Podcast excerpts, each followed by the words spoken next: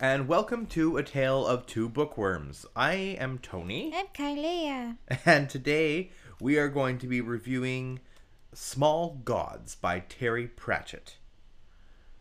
Terry Pratchett is, uh, of course, the writer of the Discworld novels, and Small Gods is the 13th of his Discworld novels. It tells the origin of, of the god Om and his relations with his prophet, the reformer Brother. In the process, it satirizes uh, religious institutions, people, and practices, and the role of religion in political life. And I'm wondering, Kailea, if you could just read the uh, the summary of the book on the back, because I think that kind of sums it up in a better way. In the beginning was the Word, and the Word was, Hey, you! This is the Discworld, after all, and religion is a controversial business. Everyone has their own opinion, and indeed their own gods, of every shape and size, and all elbowing for space at the top. In such a competitive environment, shape and size can be pretty crucial to make one's presence felt. So it's certainly not helpful to be reduced to the to appearing in the form of a tortoise, a manifestation far below godlike status in anyone's book. In such instances, you need an acolyte. And fast. For the great god Om, Brother, the novice is the chosen one. Or at least the only one available. He wants peace and justice and brotherly love. He also wants the Inquisition to stop torturing him now. Please. I, I think that gives a better sense of the the whimsical weirdness that is uh, quite prevalent in this book. Oh, it's so weird. Yes. Okay. Uh, so, Kailea, first thoughts on Small Gods, please. The first 100 pages, oh, this is another book that I had to read for book club. I am one of three out of the entire book club that actually finished it. uh, that might say something.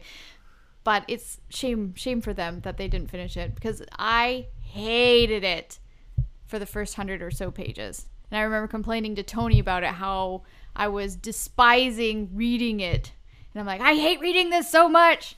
But then after I got the feel for it, and I, and, okay, I probably should have realized it was satire or a bit earlier than that, but I didn't. And once I figured out that it was satire and got into Terry's Pratchett's type of humor, then I actually quite enjoyed it. And it was one of the probably top books that I read last year.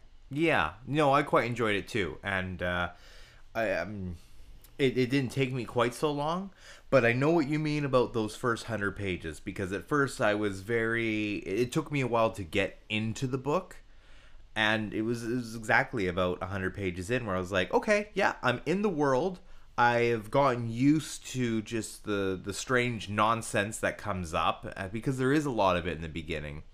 And I think if this isn't your first uh, novel reading the Discworld books, then you're going to be more used to it quicker than we were. But because this was our first exposure to Discworld, it, it took a little bit of time to get used to it. And there was also one thing that I really got hung up on. Um, it says that Om cursed the guy who was gardening to be a worm, and the guy kept gardening, Yeah.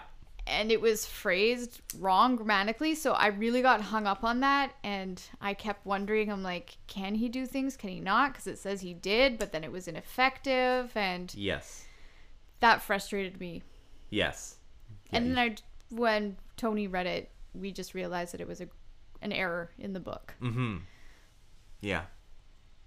Do you have that written down by any chance? No, I, I did Of not find not. that in my in my research. But if you want to quickly try, You remember it, right? Oh, I do remember Yeah. it. Yeah.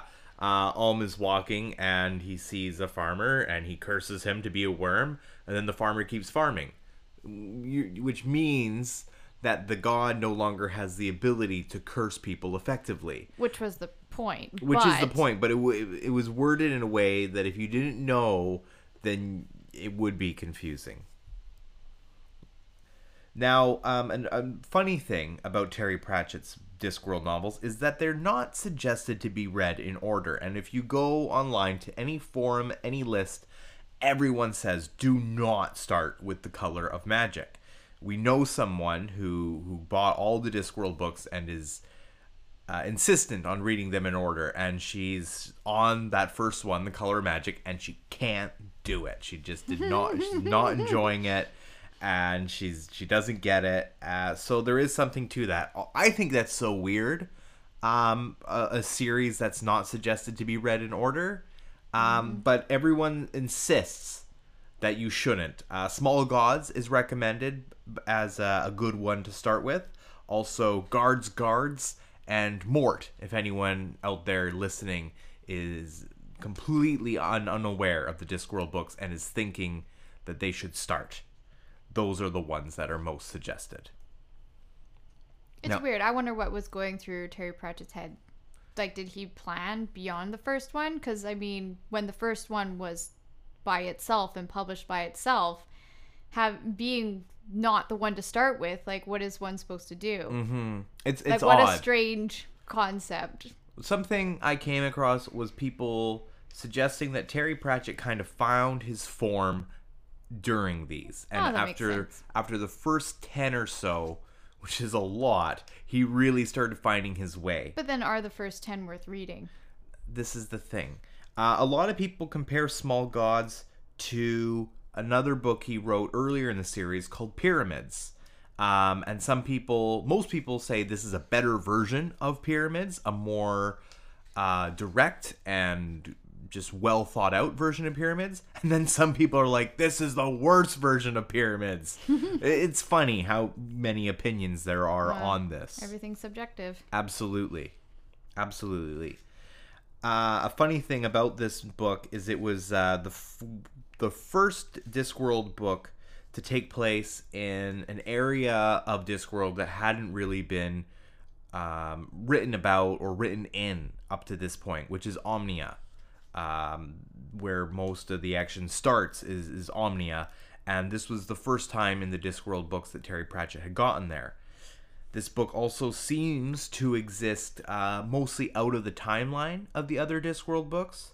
But again, if you look online, you'll just see recommendations saying, don't get hung up on the timeline, it'll make your head hurt.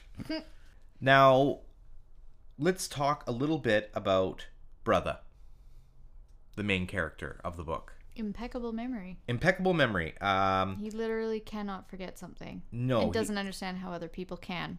Yes. No, because he's not considered unintelligent, but thinking. I thought is he was at the beginning considered quite unintelligent and incapable of most things. But he had such a good heart that they couldn't be upset with him for too long. yes. And then at the end when after he's been exposed to other things, he starts being able to think and put things together and his intelligence grows greatly. yes, I'm I'm just rereading what I wrote, and it's not not considered unintelligent. It's considered unintelligent. um, he does have the eidetic memory, as we talked about.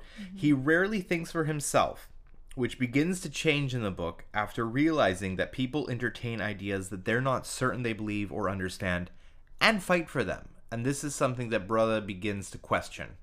And he ends up questioning a lot of things that just aren't right to him, which do make him quite a, a lovable and f- good character, I thought. I really enjoyed his character. Um, incredibly honest and good, Yeah. uh, and also fairly pure and childlike. I found. Mm-hmm. Mm-hmm. Um, this is uh, an ending that I actually did like. Oh, I think I told you that, but it uh, it summarizes his his uh, character, not just his character, but like his actual character. Mm-hmm. Um, when Death talks about Vorbis, when when Brother dies finally, and Vorbis is the worst person in the in the book. He's the he's the villain. he's yes, quite the villain, Mm-hmm. unrepenting, unremorseful. Mm-hmm. Uh, anyways, so Vorbis has been stuck in the desert of death, kind of thing. Yeah, kind of a purgatory. Yeah, and Brother shows up, and Brother helps Vorbis along, and Death says, He was a murderer and a creator of murderers, a torturer without passion, cruel, callous, compassionless. And Brother says, Yes, I know. He's Vorbis. Vorbis changed people. Sometimes he changed them into dead people, but he always changed them. That was his triumph. He sighed. And Brother says, But I'm me. And that's part of Brother's character that even though Mm-hmm. uh, he he's coming across somebody who specifically tortured brother and tried to kill him and caused the Inquisition and the death and awful lives of so many that he still feels compelled to help him across purgatory so that he can end up in his afterlife and not be afraid. So I think he's been Vorbis has been stuck there for a Yeah, hundred just years, sitting there, not just terrified. hmm Yeah, Yeah, well, brother is a good person, and it's nice to read about that. There's not a lot of genuinely just good people in books, but brother is one of them for sure. absolutely. Um, the name brother is a bit of a pun because he's part of a religious order, so he's brother brother. Yeah, Which uh, one one person I was reading about he didn't quite get because when he read it he always read it as brother. It wasn't until the third time he read it that he got the joke brother brother. you read it three times. A lot of people love Terry Pratchett and love Discworld novels. When I was doing my research for this, like so many people like you're not a real Discworld fan until you've read them all three times. Like, are you serious? But Well- yes, that is how people feel. Well, you know, Tony, I wouldn't put it past you. How many times you reread books? If, you got into uh, uh, yeah, for sure. Especially when I was younger. Uh, there were a few fantasy books that I've read well over three times, honestly. Mm-hmm. I am the opposite. I read one once Yeah, and then I'm done. yeah, And if I forget enough about it 15, 20 years later, I may reread it. maybe. Maybe. Has there been any? Chances are probably not. I'll start reading it and remember it and toss Yeah. it. Has there been any instances of a book you've read more than once? come home, or Brumby come home. Which which? Brumby come home. Brumby. Well, that's the name. Uh, Brumby is the term for wild horse in Australia. Okay. Yeah, so I read it once when I was too young to get all of it. And Sure. then when I saw it in the library again, like six years later, I reread it. And I liked it, good. but I think that's the only. And the Black Unicorn, Okay. also a, when I one I read when I was too young and then reread later on. Interesting. I have never heard of either of these books. Yeah, of course you wouldn't. I don't think Horses and unicorns. um. Okay, so you mentioned Vorbis. Vorbis is uh, the villain. I think he's a, a darn good villain, really. Uh, Yeah. Very loathsome. Mm-hmm. Uh, and But some still believes he's doing the right thing. yes, which you know I think is important for characters to be believable. Is that they believe that they're in the right. Yeah. Um, there was a, a description of Vorbis given early in the book, which I, I laughed at now, given the times we live in. Vorbis gave everyone the feeling that his personal space radiated several meters from his body. It'd be good during COVID. Exactly. One second to interrupt. I found the quote. oh, you did. Good. I did, Good. and this is why I was confused. This is on Lu-Tze, the guy who's gardening. Om lost his temper and turned Lu-Tze into a lowly worm in the deepest cesspit of- of hell, and then got even more angry when the old man went on peacefully shoveling. So this is what I. It says he turned him into a lowly worm. It doesn't say he cursed him. He says he turned him. Mm-hmm. So that's where I got confused. I'm like, did he or did he not? mm-hmm. because it's turning something that's a that's an active verb and it's not something that can once said do you know what i mean I, I do. like no you don't say that this happened and then it didn't actually happen it's not that kind of verb No, I get that. you could say he cursed him into a lowly worm and then didn't get cursed because his curses weren't effective Yeah. but you can't turn something into something and then not have that actually happen it doesn't Yeah. make sense And and and please be aware of this, writers, because I know Kailea got hung up on this for a long time. yes a very long time Uh, Lu-Tze is actually a recurring character in the Discworld novels. yeah he has a surprise he has a little twist Oh, in this book I forget. he was he uh he pretended he was deaf and mute That's right. and he wasn't he was No. basically a spy Yeah, he's uh oh gosh, uh he's a time monk, I believe the the phrase is. I I'm probably wrong, but he he's supposed to chronicle history and uh he actually interferes in in, in the history happening a lot cuz I think he moves the rubbish pile that Om lands on when he's dropped from the eagle. Right. So he actually saves Om and sets the events of the book on the path that they go mm-hmm. on. I don't know if we've covered this. Om has been turned into a tortoise. We have not covered all. he was he's a god. He mm-hmm. became a very powerful god and he was represented as a bull, a very mm-hmm. strong bull and somehow he ends up as a tortoise. So Yes. he's trying to go through life as a tortoise, which is one of the reasons why his curses are ineffectual because he doesn't well, we find out he only has one believer. yeah, Even though one all true of, believer. Yeah, even though all of Omnia, Omnia, whatever you want to call it, uh, is supposedly worshiping him, he's stuck as a tortoise because the only true believer is brother. Mm-hmm. Yeah, there's a notion that this book brings up, and it was something that Terry Pratchett was playing with in earlier books, which is that in this world, Discworld, gods need to be believed to be real. Like, and it's really explored in this book because basically, as belief starts to fade, the gods that have this belief, they they fade into nothing. Uh, just little wisps and clouds searching for a believer. And this is this is the threat that Om faces because he is one true believer. He's he's nothing but a tortoise who can only speak to his one believer brother.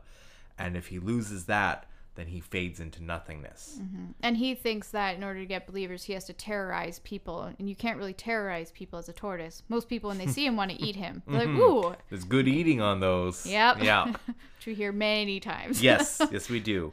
Um, now, this notion that gods can't exist without belief has, has been explored in other uh, forms of literature and media. Uh, for me, of course, I think about American Gods by Neil Gaiman. I'm It- halfway through It's that. a very, very huge aspect of that book. And Neil Gaiman, you know, he was extremely influenced by Terry Pratchett, so it makes sense that he would also explore this notion. Uh, also, if anyone remembers, there was a mini series in the late '90s uh, called Merlin.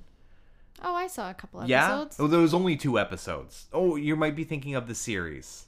I was thinking of the series. Yes, okay. This the mini series was I think 1999, and it had Sam Neill as Merlin, and uh, I think it was Helena Bonham Carter as Morgan Le Fay, and she's terrorizing the this village, and Merlin, you know, he's like, we just need to not believe in her, and she's screaming at them because she knows her power is fading. It's the same. It's the same thing, you know. If you don't lend belief, then they don't hold power. It's um, it's an interesting concept, and uh, I, I I always enjoy it. Yeah. Mhm. I mean, I started with Small Gods and then started reading American Gods after that, and it was interesting. Or did it, was it the other No, you started reading American Gods long, long time ago. I have not finished it. no, we'll we'll get there. We'll get there. One day. Yeah. We'll be reviewing that next year. 2022 or later.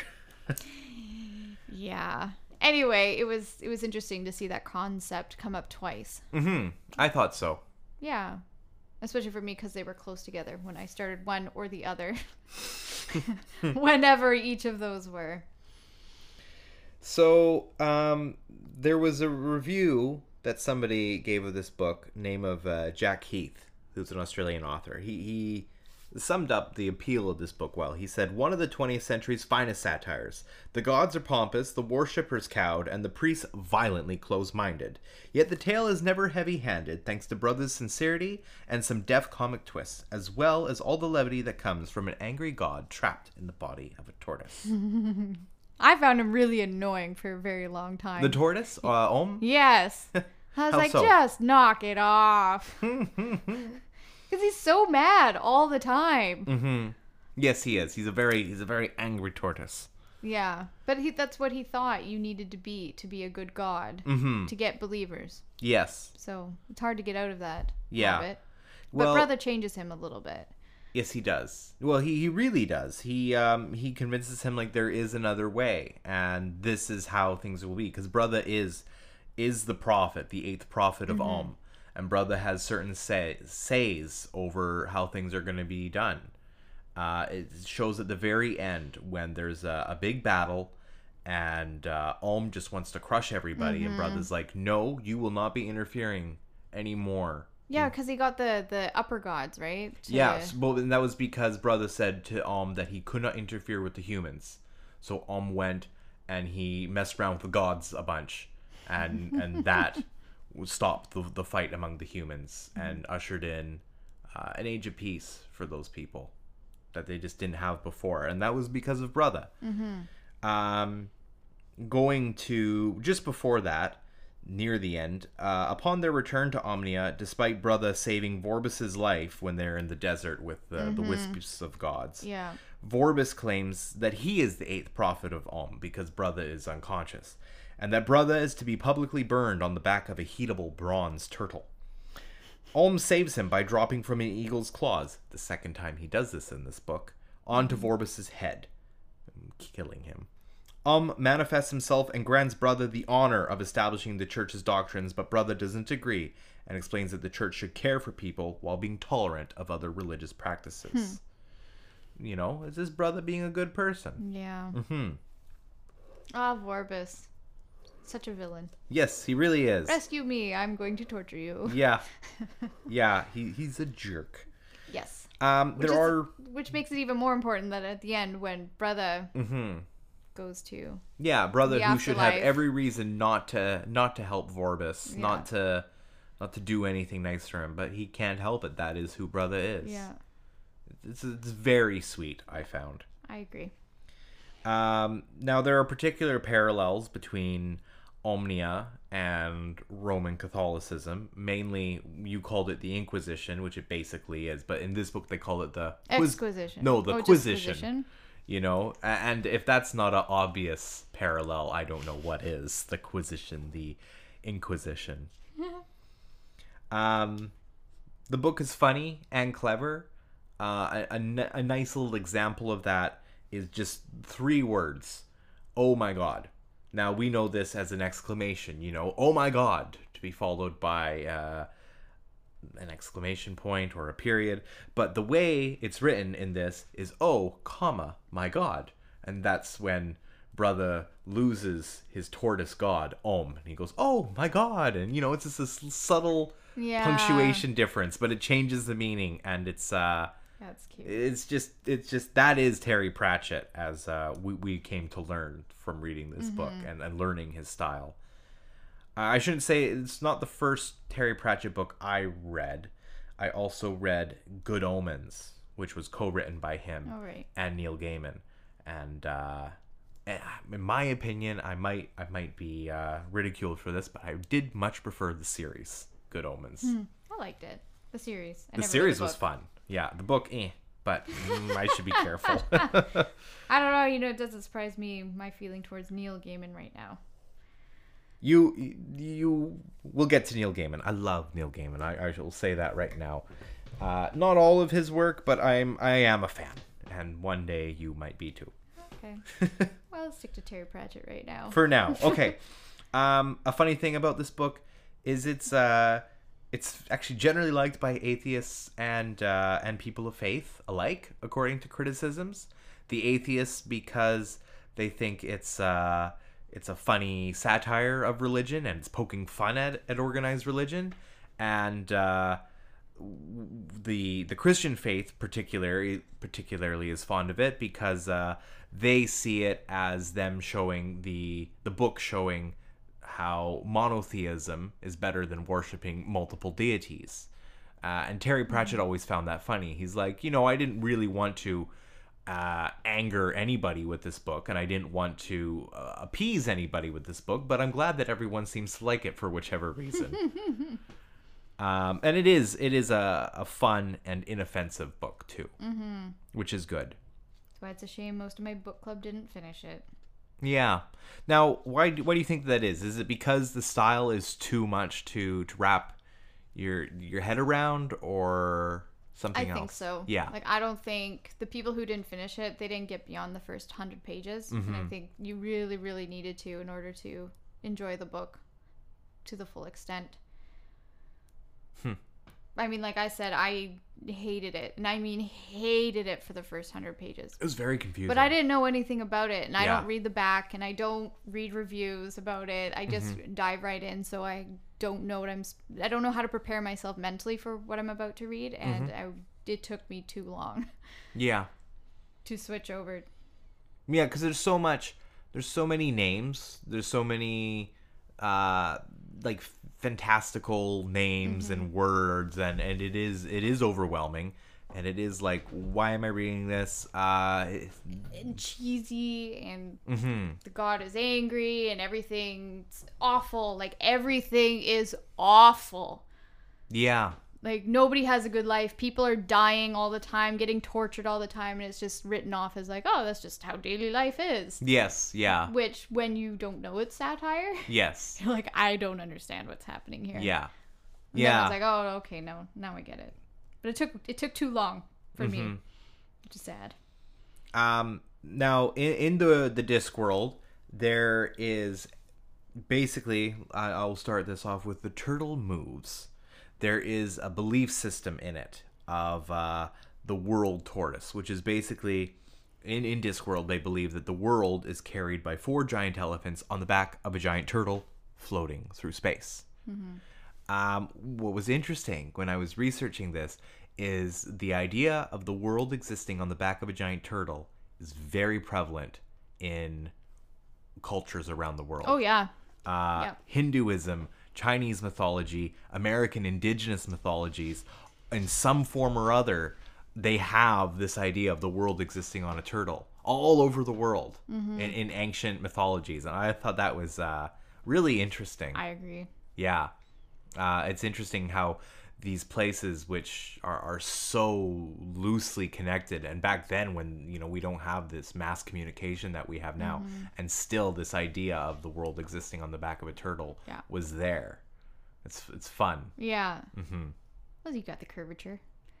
Yeah cur- curvature of a tor- tortoise. You know the world is flat or the world is on the back of a tortoise. Well, it can't be completely flat, but you know, well you there are some people who believe that the world can be completely flat. let's not talk about those people right now.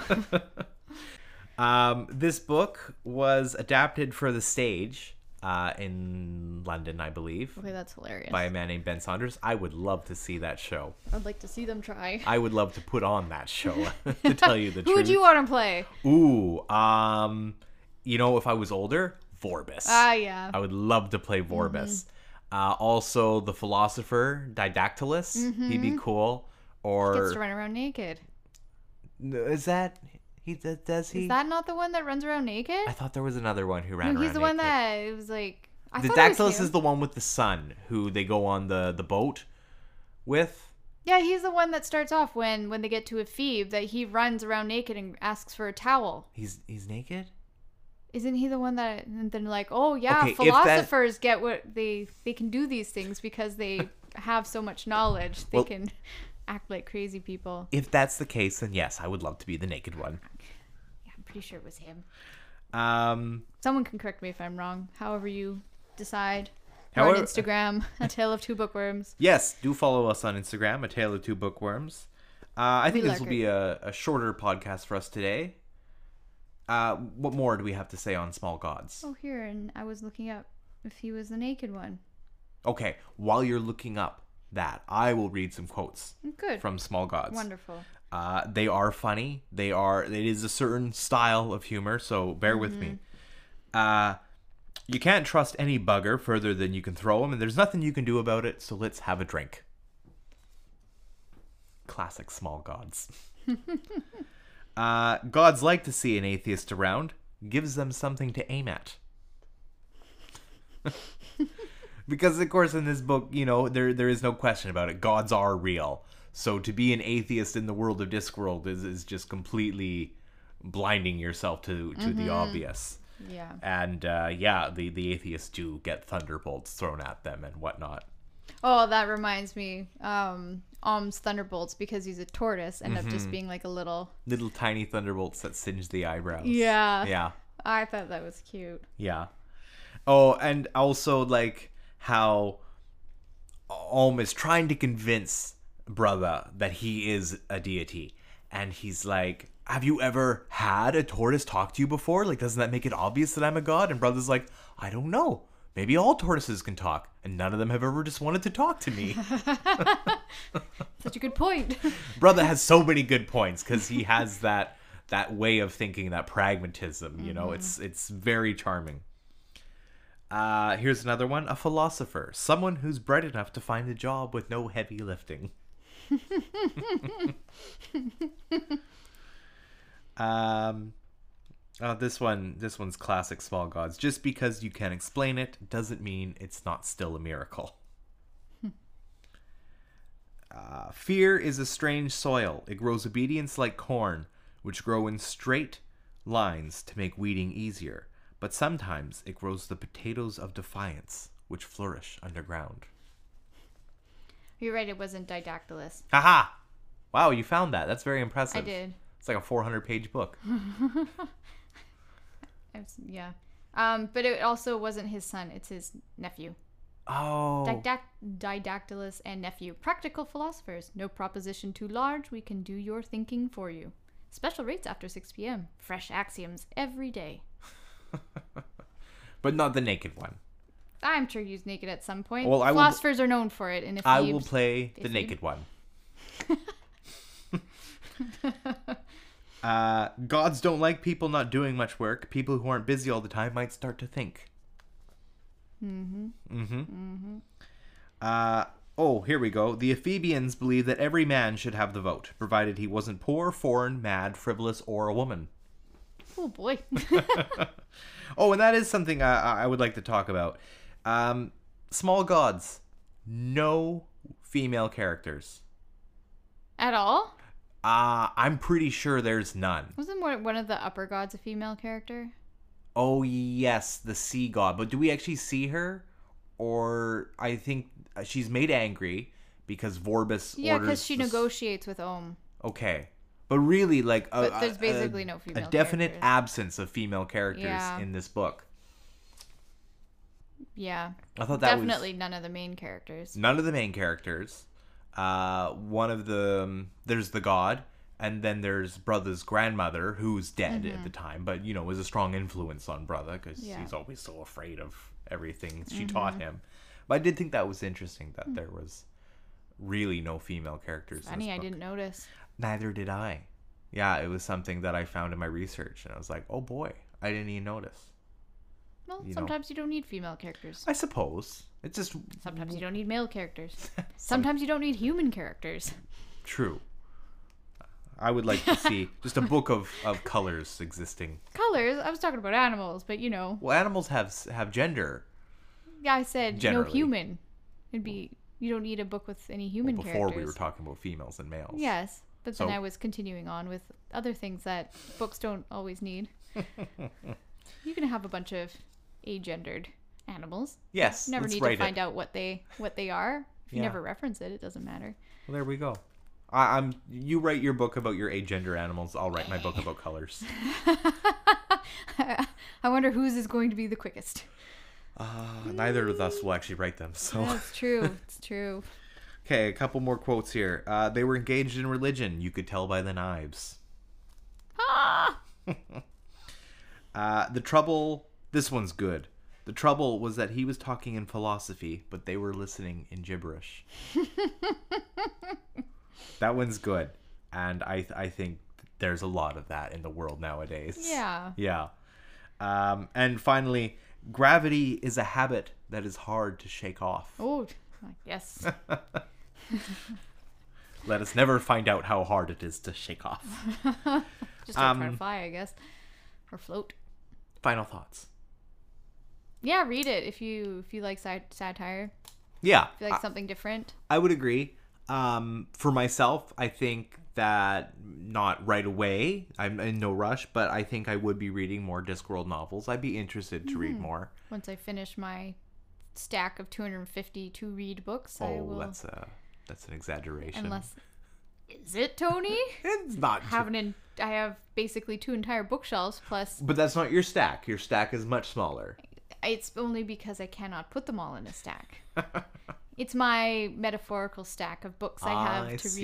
read. I see. And someone keeps adding books to it. It's you. I'm very careful about not adding books to it. Really? Who Yeah. just put Exit the Actress and Hey Nostradamus in my book stack? You asked for Exit the Actress. I didn't ask for Hey Nostradamus, did I? No, but I thought you should read it. Yeah, and I read all the books you have me read, which includes The Glass Hotel. Blech. I wanted you to suffer with me. Yeah, and I sure did. And now you guys have suffered, or possibly will suffer, or maybe not suffer along with us. Yeah, just to give a little bit of uh, a clarity to this. So, by our bed, I have a shelf behind my pillow, and that's where I have my to be read. And Kailea has this this stack next to on her bedside table. It's technically two stacks. yes, it is. And then I have a stack of books behind my pillow ish, but to the left. Mm-hmm. There's six books there. And then I have two bookshelves. Well, I have bookshelves too. Well, bookshelf. Let's be honest. Yeah, but specifically, I have two bookshelves with books I've never read. this is true. This is true. Okay, And then I have my bookshelf of books I have read and liked enough to keep. we are getting off topic here. Um, I would like to. I would like to thank. There is another podcast uh, called "The Truth Shall Make You Fret." It is a podcast of people who just cover the Discworld novels. It's uh, two women. I listened to it in preparation for this. I found it very informative. If there are any Terry Pratchett fans listening, if there are any Discworld fans listening, do check out "The Truth Shall Make You Fret." Um, they are they go into a lot. That's very extensive. There was three episodes just on Small Gods, each about ninety minutes. So if you are interested, do check them out. Um, That's our dog. you silly I dogs. shouldn't have whistled. Um, thank you for listening to A Tale of Two Bookworms. My name is Tony. I'm Kailea. Please join us next week as we look at another book.